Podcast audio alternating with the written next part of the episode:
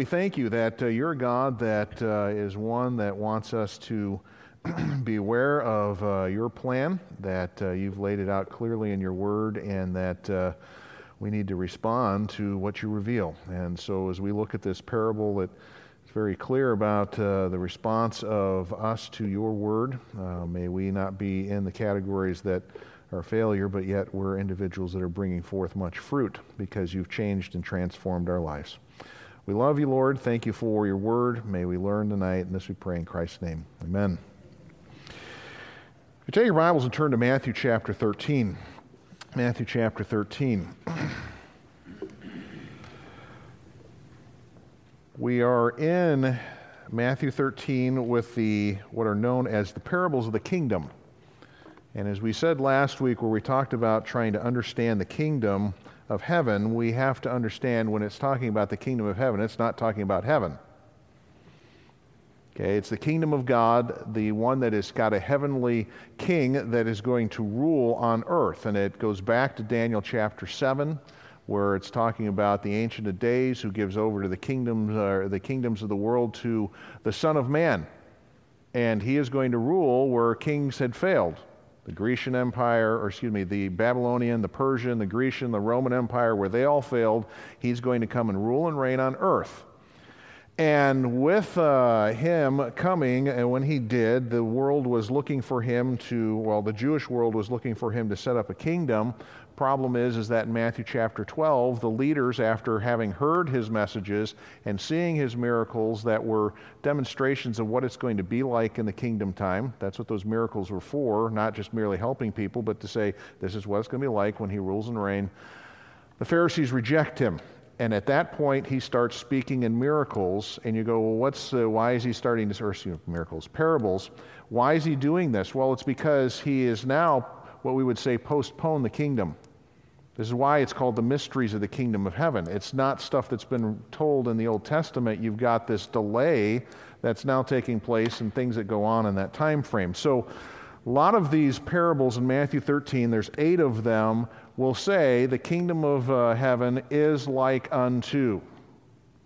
However, the very first one is not uh, that. It doesn't really even talk about the kingdom other than saying the, the, this, this is the word of the kingdom uh, that's being shared it's, it's basically giving us what people and how people respond to the word both in our time and uh, even possibly in the kingdom time uh, where they'll respond to the word in certain ways uh, in their heart and this is one of two parables uh, those of you who haven't been with us uh, this is one of two parables that's actually explained Okay, there's only two that are explained. The rest of them you have to figure out by context what's being talked about. Uh, and so context is very important when it comes to the parables. However, uh, this one and the parable of the tares later on in this are both explained.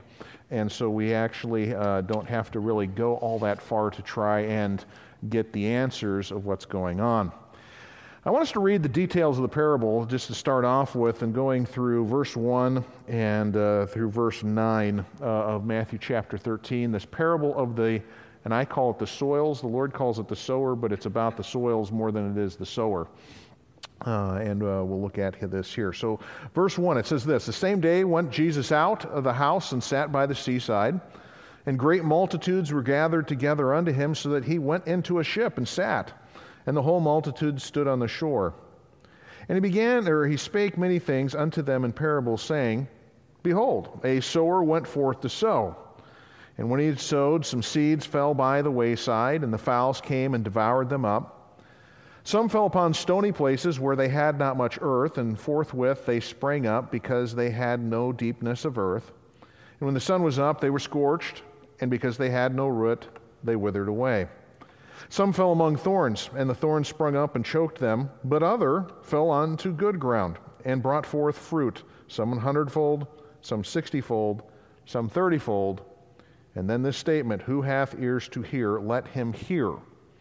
Now, understand when you see that in the Gospels, he's not just merely saying, uh, Hear what I'm saying. You know, you got ears, okay, hear what I'm saying. It's hearing with comprehension, understanding. Okay, I gave the illustration this morning because it was fresh in my mind. Uh, was talking, my wife was talking to Mrs. Blanton this morning as she was there and, and whatever. And my wife said, uh, before you go out, make sure you, you know, kick up the thermostat because it's a little cold in here. And uh, we finished talking, and I went out and I was on my way out, and I turned around and come back, and she was getting up to turn the thermostat, and I said, I heard you. You know, you, you, know, I heard with comprehension. It was just merely, you know, you said something and it bounced off my ears. I heard you. Um, and that's what the Lord's saying, is that you hear with comprehension. Okay, this, this parable I'm just giving you is not just merely a story that you just, you know, bounces off your eardrums and it, it's, it's entertaining. It's something you need to think about and comprehend what it actually means. For us, uh, it is a, a parable that is probably familiar, but we will still go through the details initially before we go through the explanation. Because this would have been a, a parable that was familiar to the culture at large. In fact, some suggest when it comes to this parable that there may have been someone who was actually sowing at the time. Because he says, Behold, Okay, so he may have been using the illustration that it was uh, planting season, and so it was that uh, time, and so th- that may have very well been uh, what was going on. But for these people, it would have been familiar with what was going on here. You have the story where the sower, you find in your notes there, is casting randomly, or we would say uh, that he is broadcasting. That's what he's doing, the blank that's there. And you go, what do you mean by broadcasting? We usually think of that with TV and radio, but what's going on with that? They put a antenna up, it shoots and spreads everywhere, hoping that you will turn your radio on and pick up whatever is being communicated, or, you know, it used to be your TV, you know, you turn that on and it would do that. Not much anymore that that really happens.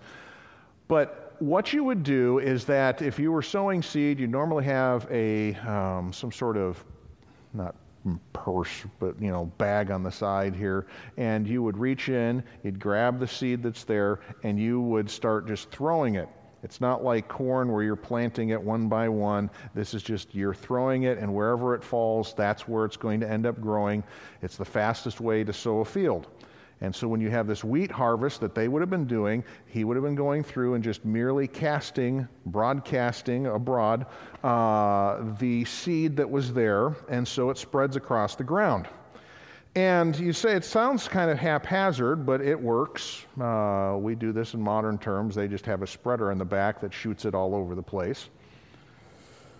But the first soil that you have here is uh, described as wayside soil.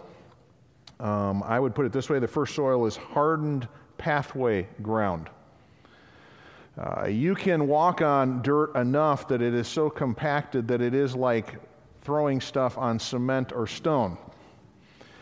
Uh, I got a little familiar with this concept. We had, uh, when I was young, we had a dog with a generic name Lassie.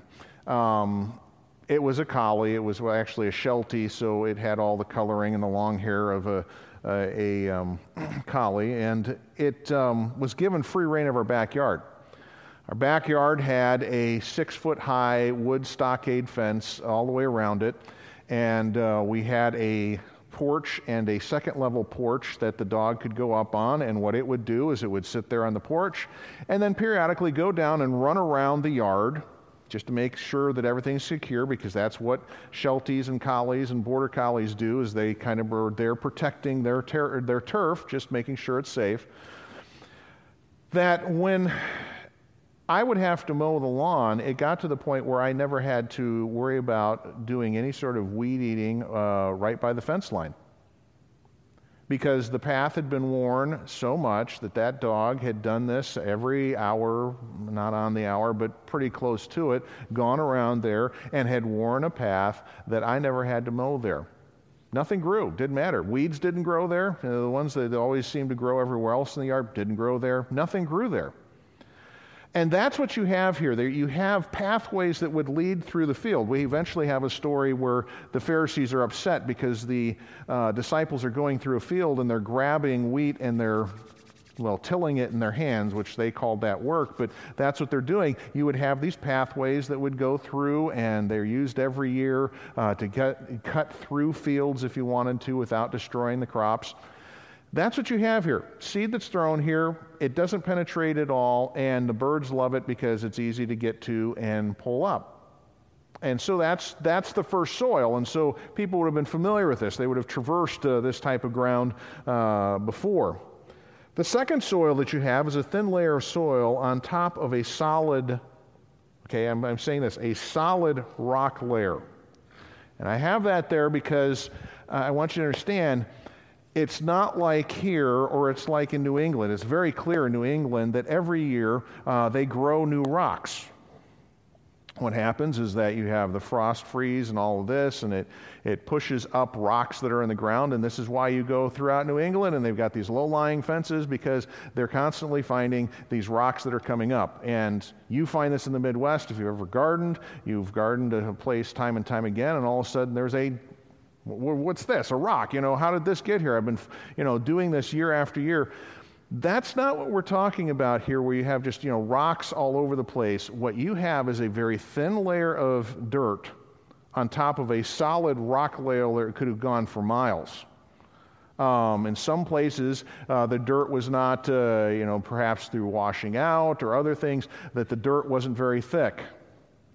And as a result of this, when seed would fall on this, it would have the initial dirt that would cause the process of uh, a root to come out and all of this, but it wouldn't get very far because it would soon hit the layer that's there.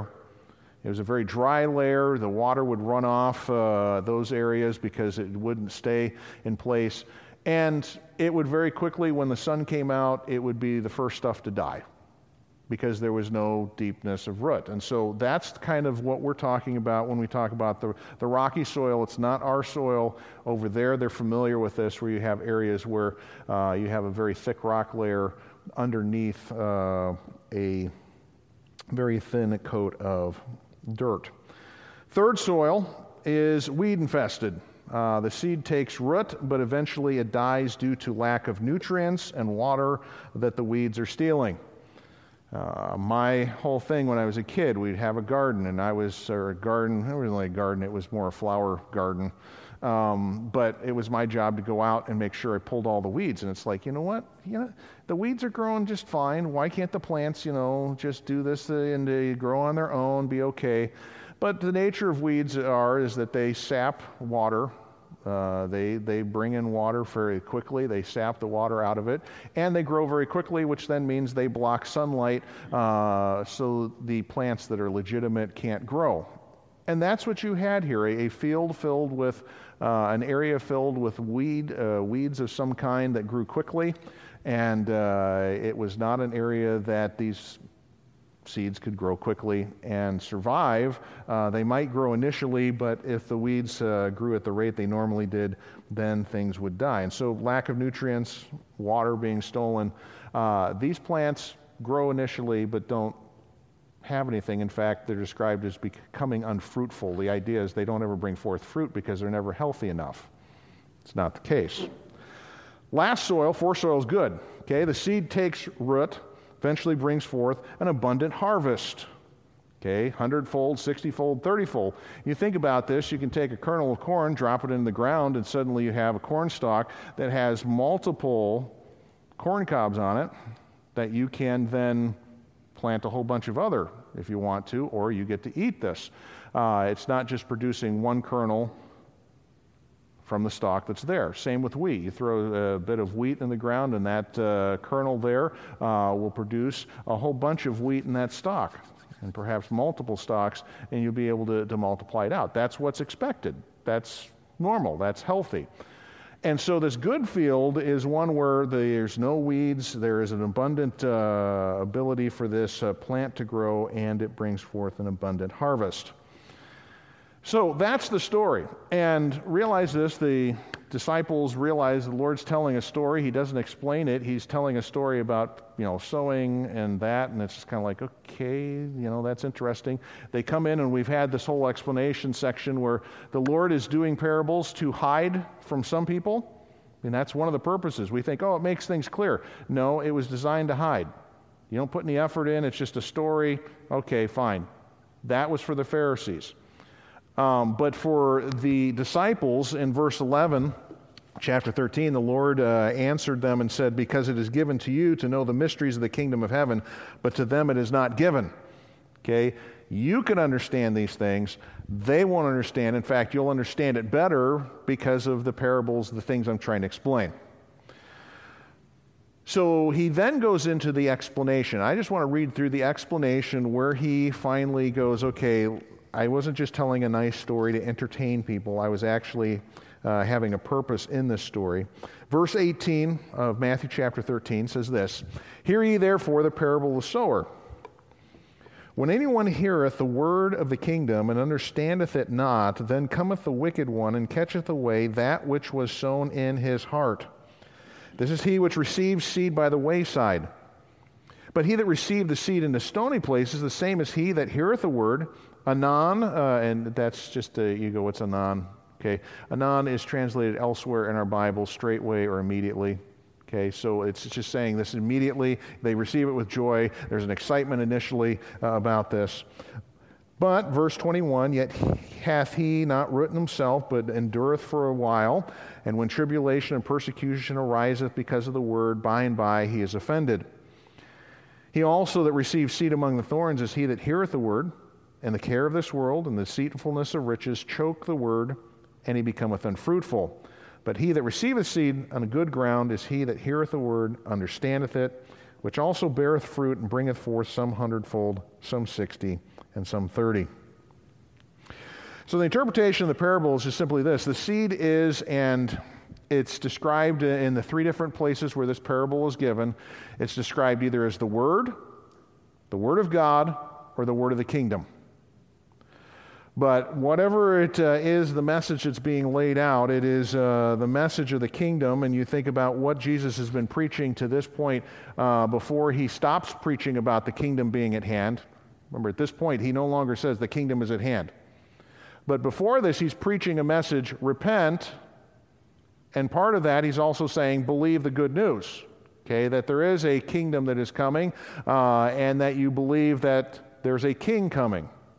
It's a Psalm 2 aspect that you uh, hear that the king is coming and you well, you kiss the Son is the, the statement that's there. You, you pay homage to the Son and you believe on Him. Blessed is he that trusteth in the name of the Lord. I mean, this is uh, the statement of Psalm 2. So he's preaching this message that you can enjoy fellowship with God. You can enjoy the things that God is providing as long as you repent, believe uh, this good news. And that's kind of the part of this message initially that he's talking about, but with it being the Word, he's basically talking about everything that God talks about. A person welcomes this, makes a home for this, is enjoying this, uh, but it's any time the Word of God is preached. It's what we have talked about here. You say, okay, so what's uh, the soils represent? Well, the soils represent different kinds of hearts. Okay, the heart is uh, where our seat of emotions, our will, our thought process, uh, what we are is the heart. It's the Old Testament idea. But in this case, uh, as you go through, I'm going to alliterate this. I don't normally do that, but uh, for you to remember these different kinds of heart, uh, we'll try and come up with something for you to remember it. So the very first heart that you have there is the dull heart, D U L L, the dull heart. Uh, this is the heart that has no sensitivity. Okay, it's dull of senses, and we can put it that way. This heart does not even give the Word of God a hearing. Okay, and then the blank there is Satan is able to snatch the Word away before it can even attempt to take root. And as a pastor, I, I see this quite often. You know, you may not see it as much, but uh, I have occasions where I have preached and I know someone is in the service against their will and you're preaching and you can tell there's nothing going in. There, there's no obvious, in fact, there, there is an animosity. So anything that I'm saying is not even pe- penetrating. In fact, it is so easy for them, I mean, er, so easy for them. They are easily distracted thoughts that go on in their head. You know, they're mad at the preacher. Look at what's going on in here. Can't believe it. And they're so distracted that it doesn't matter. It's like the words are just bouncing off of them and they don't remember it any longer. And the Lord, or uh, the, the devil is not going to help them remember these things. He's just going to snatch it away. He's going to distract them with uh, different things and ideas. You've had this when you've talked to family members, friends, and you talk to them and you can just tell Nothing's going through. Not going to happen. Uh, you know, it's almost as if they're singing a song in their head, you know, as you're talking. Uh, they're trying to drown you out. And there are people like this all over the world when it comes to the hearing of God's word. This is what they're like. It, it just does not penetrate, there's no sensitivity to it, and they easily forget what is said. Now, I will put this side note in. That's not to say that when you are giving the gospel, you can't always tell there may be stuff going on there. But this is what regularly happens with a lot of people is they just go, this is, this is crazy, weird, uh, and I want nothing to do with it. I'm not taking it in, not absorbing any of this. And it's like a shield that they have uh, that is protecting them from anything you say. And so this is the dull heart. Uh, and you have a lot of people when it comes to the kingdom. And I think probably the dull heart in Jesus' time would be the Pharisees. I mean, he says all sorts of things, and they, you know, they, they've got the arms folded. You know, he's forgiving sin. He's just healed somebody. He forgives sin, and they're still sitting there going, "Can't believe he's doing this," and they're missing everything. So, uh, I would probably in Jesus' day, the, the, the Pharisees would be this kind of individual, the dull heart. At the top of the page in the back, you have, second of all, the deserting heart. Okay, and understand it's you have to spell it correctly because deserting heart would be D E S S E R T I N G, and that means you love your sweets. Okay, um, we're talking about the deserting heart in the sense of being a traitor or abandoning something. And the statement there is this heart initially seems to accept the word. Okay, the, the, the person here seems to accept the word, but when pressure and heat comes from friends, family, circumstances, this heart abandons everything they've heard. Now, I'm going to tell you this right now. The first three hearts that we're going to look at aren't saved. But here I'm, I'm going to say this it looks like they may have been. Because here you got somebody that goes, Oh, I get heaven. I get to be with God forever. Wow, this is exciting. Think in Jesus' time, he's got whole crowds of people that are hearing this. He's the king. Oh, hey, this is that, you know, he's going to bring peace on earth, goodwill to men. Great, fantastic. Oh, he can feed us? Five loaves, two fish? Wow, look at, he does miracles. And so they look like they're followers of Jesus. But you begin to see when Jesus starts really teaching and preaching and starts bringing some pressure on them, especially in John 6, he starts talking about eating my flesh and drinking my blood. And it's like, you know, they leave him and don't follow after him anymore. You're like, well, these people were fervent and excited about following him. Um, gave the illustration this morning. I remember being uh, a youth at one time, uh, not a youth pastor, but actually being a, a teen uh, in a youth group. Um, and I remember an occasion where we had a young man by the name of Joe. He was uh, rode the buses for a time, uh, but he liked to ride his uh, what do you call it? A dirt bike. It's not the motorized dirt bike, but he had a dirt bike that he rode everywhere. But he uh, attended some uh, thing during the summer uh, where we had an outreach, and I remember him getting saved, and, and, uh, and I put that in quotes, getting saved and being excited about this. You know, oh, wow, I never heard this before. This is fantastic, great, good. And for about a month and a half, he's attending Wednesday nights. He's there Sunday mornings. He's, you know, if he can't get there otherwise, they had the bus that would come and pick him up and whatever, and he would be there. And we hit the school year. Okay, so this is summertime. But we hit the school year, and when he got back with his friends that he didn't see all the summer and got back together with them, we never saw him again. Now, some people went and talked to him and said, "Hey, Joe, what's going on? You know, you, you've been here, coming. What's you know why you aren't coming? Uh, well, you know, I and we come to find out that his friends thought he was nuts. His family thought he was nuts. Now, his family was the type of family that was just like, listen, you know, you bring this up in our home. It was a kind of a broken home as it was, but he's just like, listen, you keep bringing this up, we'll just tell you to get out of here. Never came back. Was he saved? I, I don't know because I can't read a heart, but he, uh, by all indicators, he's kind of like this soil where there's an excitement initially about hearing this stuff. You know, okay, the heaven, you know, forgiveness of sins. There's people that are excited about this. They seem to be nice people. There's an excitement about and surrounding this, but there wasn't a saving faith. There wasn't a full dependence put on Christ. Something happened, but it's not a saving faith. You can have a faith, the devils have faith, but it's not a faith that believes and puts their complete dependence on it. And I would suggest that that's what you have here is a person that is one who has this, but the heat comes, you know, the fire comes, and they just kind of break. Um, you see this, I would say you would see this less in many other countries if we're talking the Middle East or Asia or places like that, and you say, I'm going to follow Jesus Christ, you just don't do this haphazardly. But in our culture, it's kind of okay and cool to do this, and you find this to be the case. But then when all of a sudden pressure does come, in our culture, it's just people calling you names or whatever. Uh, but other cultures, they actually will say, You're out of this house. You know, you no longer see us again. We will not be a part of your family uh, for that. And for some, that will break them. They will go, okay, you know what? Fine, I'll give up what I've just heard uh, because I can't give up family. I can't give up these things. It happens. So that's the deserting heart. Okay, it seems like okay, part of part of this whole thing that's going on with Christ, but they abandon Christ. So you have the, the deserting heart. The third one you have, uh, verse 22, is the, I would call it this way, the distracted heart. The distracted heart. This heart also looks like it accepts the word, okay, all the statements of it, and believe this.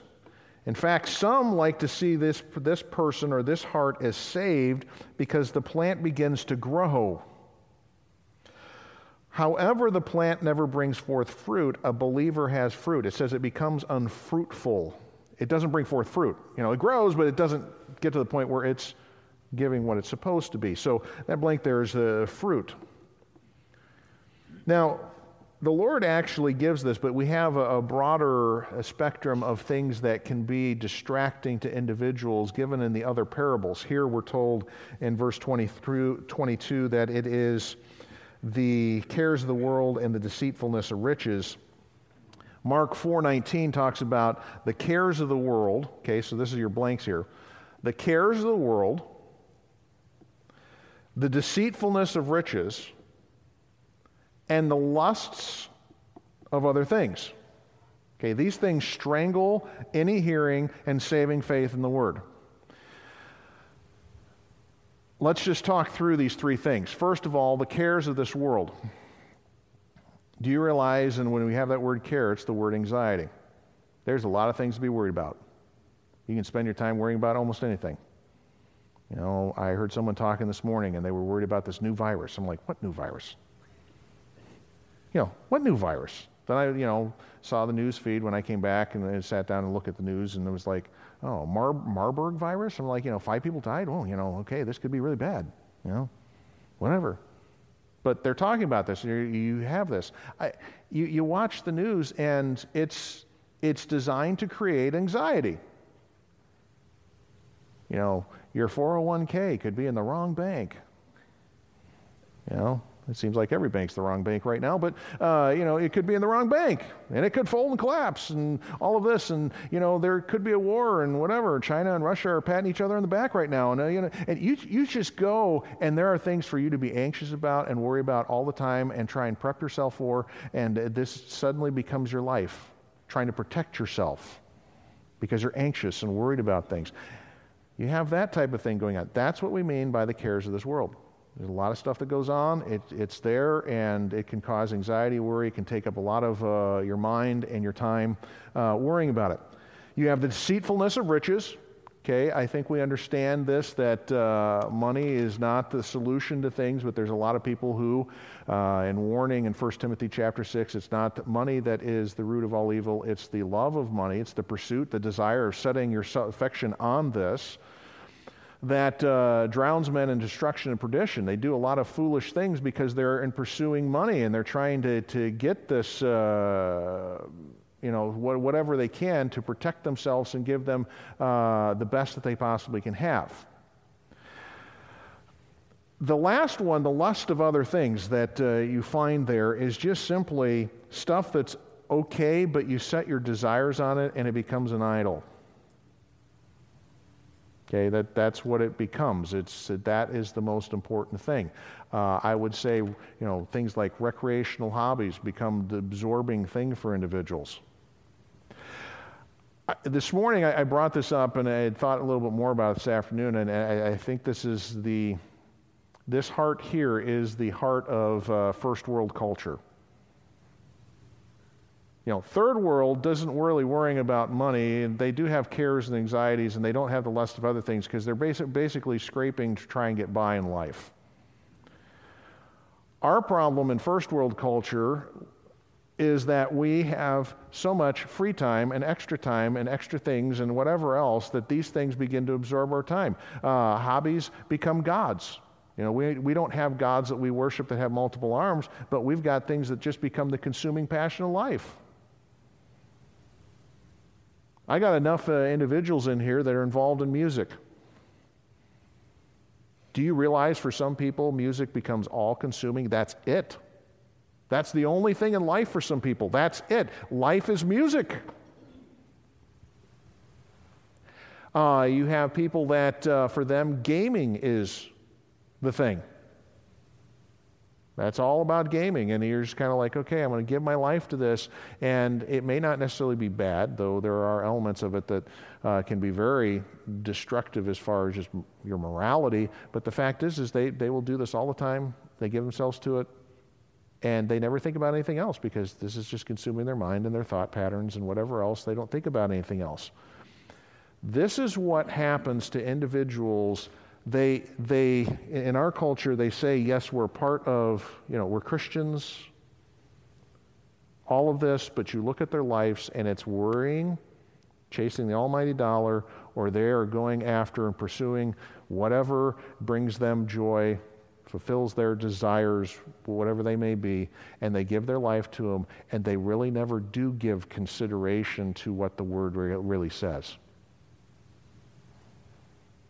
And you will have a number of people. The Lord pronounced this uh, at the end of the Sermon on the Mount. He said, There's going to be individuals that say this Lord, Lord, have we not prophesied in thy name and done, and done many wonderful works? I, I think we're going to be a lot of people like that in, the, the, in our culture, our society. They're going to go, Well, you know, we went to church. We voiced every Sunday words of, you know, that said things about you. But their whole life was everything else. And you kind of go, so are you saying that some of those people are not saved? And the answer is yes. That's the, the indicator here. Okay, they don't have fruit, even though they look like they could be. But there's things in this life, in this world, and their, their whole being that is just simply choking out the word so that they really aren't considering the demands and the call of the word of what God's saying. So you have those three soils. Those three soils are, hey, not good soils. I would say in our, our modern vernacular, they're not saved. The fourth soil, and I'm going to put it this way, is a developing heart. Okay? There's things going on here. You see things happening. It's obvious that there's growth. This heart accepts the word completely. This is a person who casts their entire dependence on God and His word. Okay, there, there's a point in time where they just go, This is it, and I need this more than anything else. And they grasp onto this. This heart grows and displays the seed's development by bringing forth fruit. Now, I, I, put this way this fruit is a display of the Spirit's working in the life of this heart. What happens to a person when they get saved? It's not that they suddenly start producing fruit themselves, there's a working of God that takes place in their life. And this is why you have in uh, Galatians chapter 5, verse 22 and 23, the fruit of the Spirit is love, joy, peace. And you go through that whole listing there of nine different virtues. Uh, that the Spirit displays itself. And you say if a person's saved, they're going to have some indicators that they are. The answer is yes. By their fruits ye shall know them. And this is not a new concept that the Lord's throwing out here, where He's suddenly saying a person will show that they've accepted the word by fruit. You go back to the previous chapter in Matthew chapter 12, where you have these Pharisees who are declaring that Jesus does good works by Beelzebub. He's casting out demons and doing all of this. And the Lord's response to this is um, Okay, you've committed a sin that's unforgivable.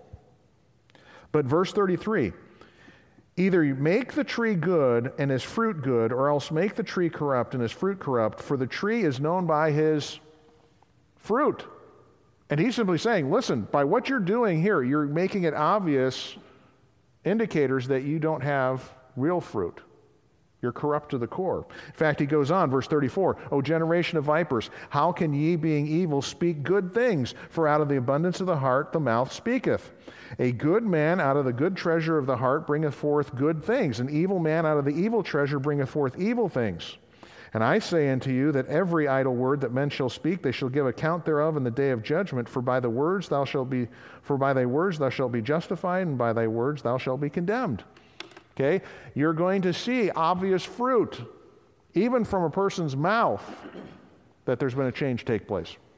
Something's gone on. There's good work going on that the, God is going to perform until the day of Jesus Christ. And so, what you have with this, and some people have, and I remember hearing this when I was a teenager, that they said, okay, this, this hundredfold, sixtyfold, thirtyfold is people getting saved. And you're like, no, that's not what is being indicated here. Okay?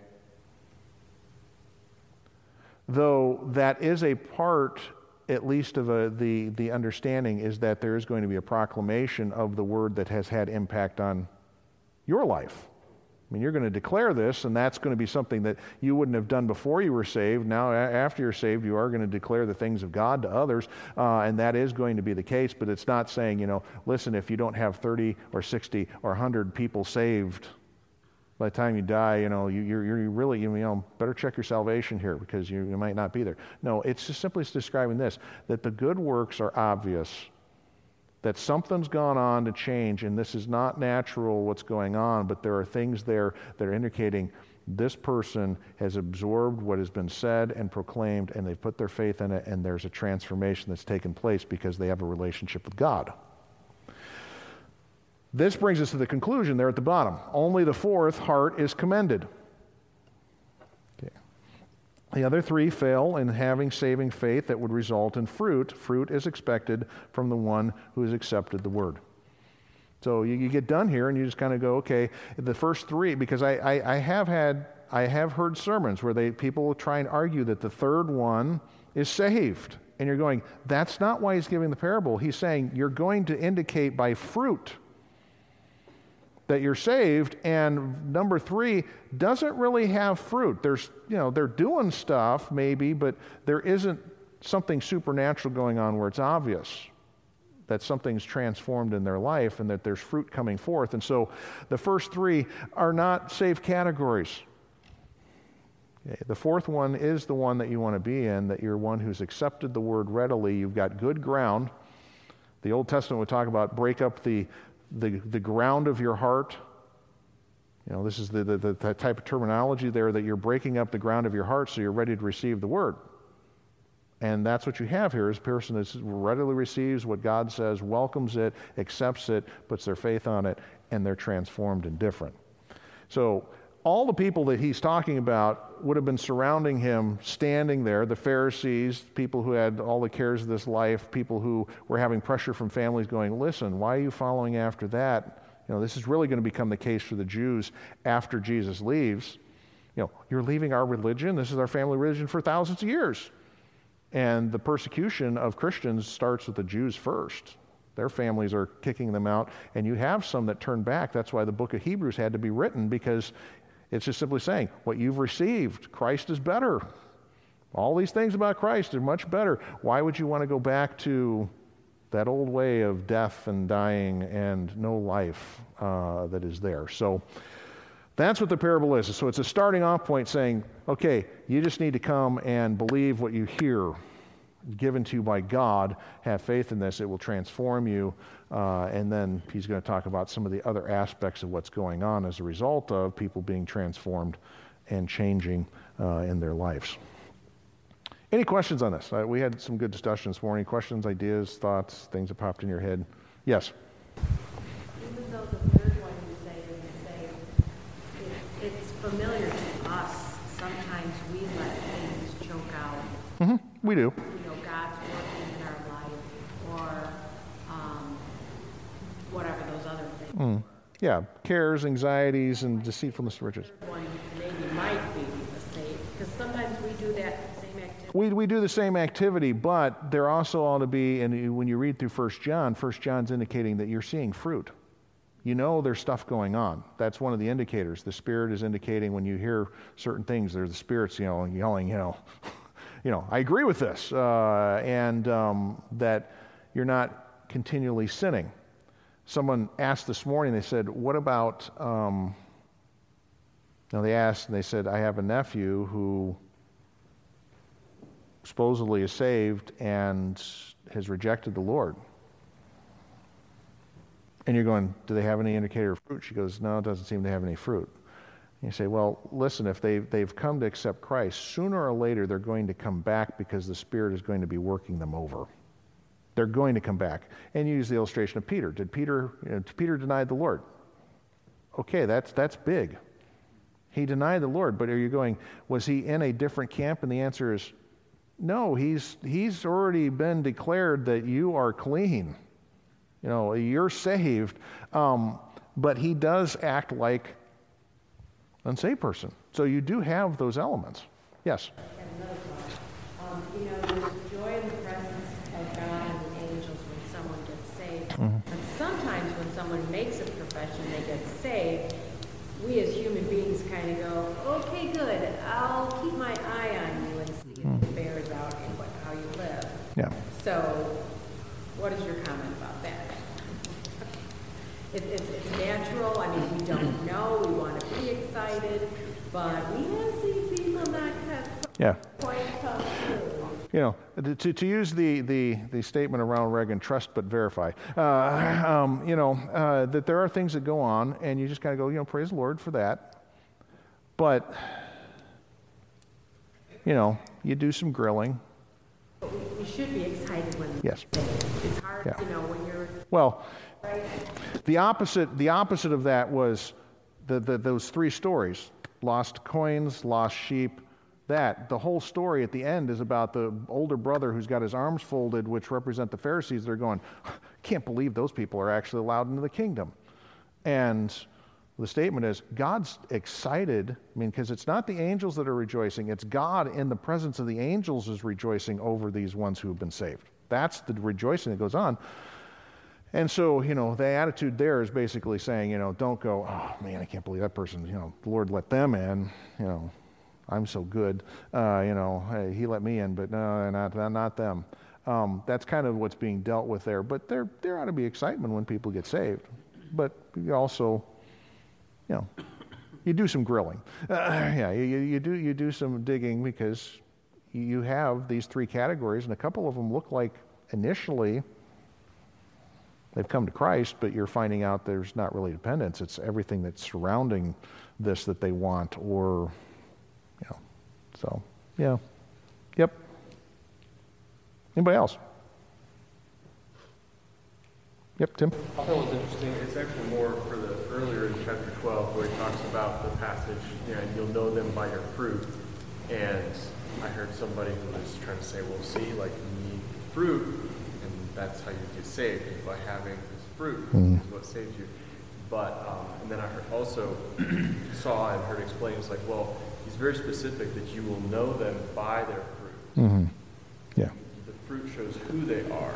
It's not the fruit makes them who they are. Yeah. But it's who they are will cause fruit. Yeah, because the Pharisees are just blurting this stuff out, and it's obvious because you're going, they don't get this. They aren't a part of this, and it just comes, it flows out of them naturally. Whereas believers supernaturally have things that flow out of them that they would never do as an unsaved person. And it comes, well, naturally, but supernaturally there's a change, yeah. So,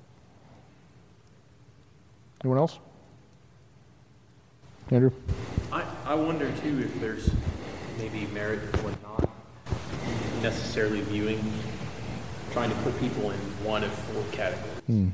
But the purpose is for me as an individual to evaluate my own heart Hmm. and see where I fall, maybe overlapping some of those, Yeah. like Mrs. Anderson said. Yeah, And then maybe serve as a warning against yeah.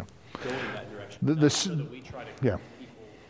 The secondary application of this is it's the initial response that he's uh, uh, impacting, but can we be like these individuals in these categories?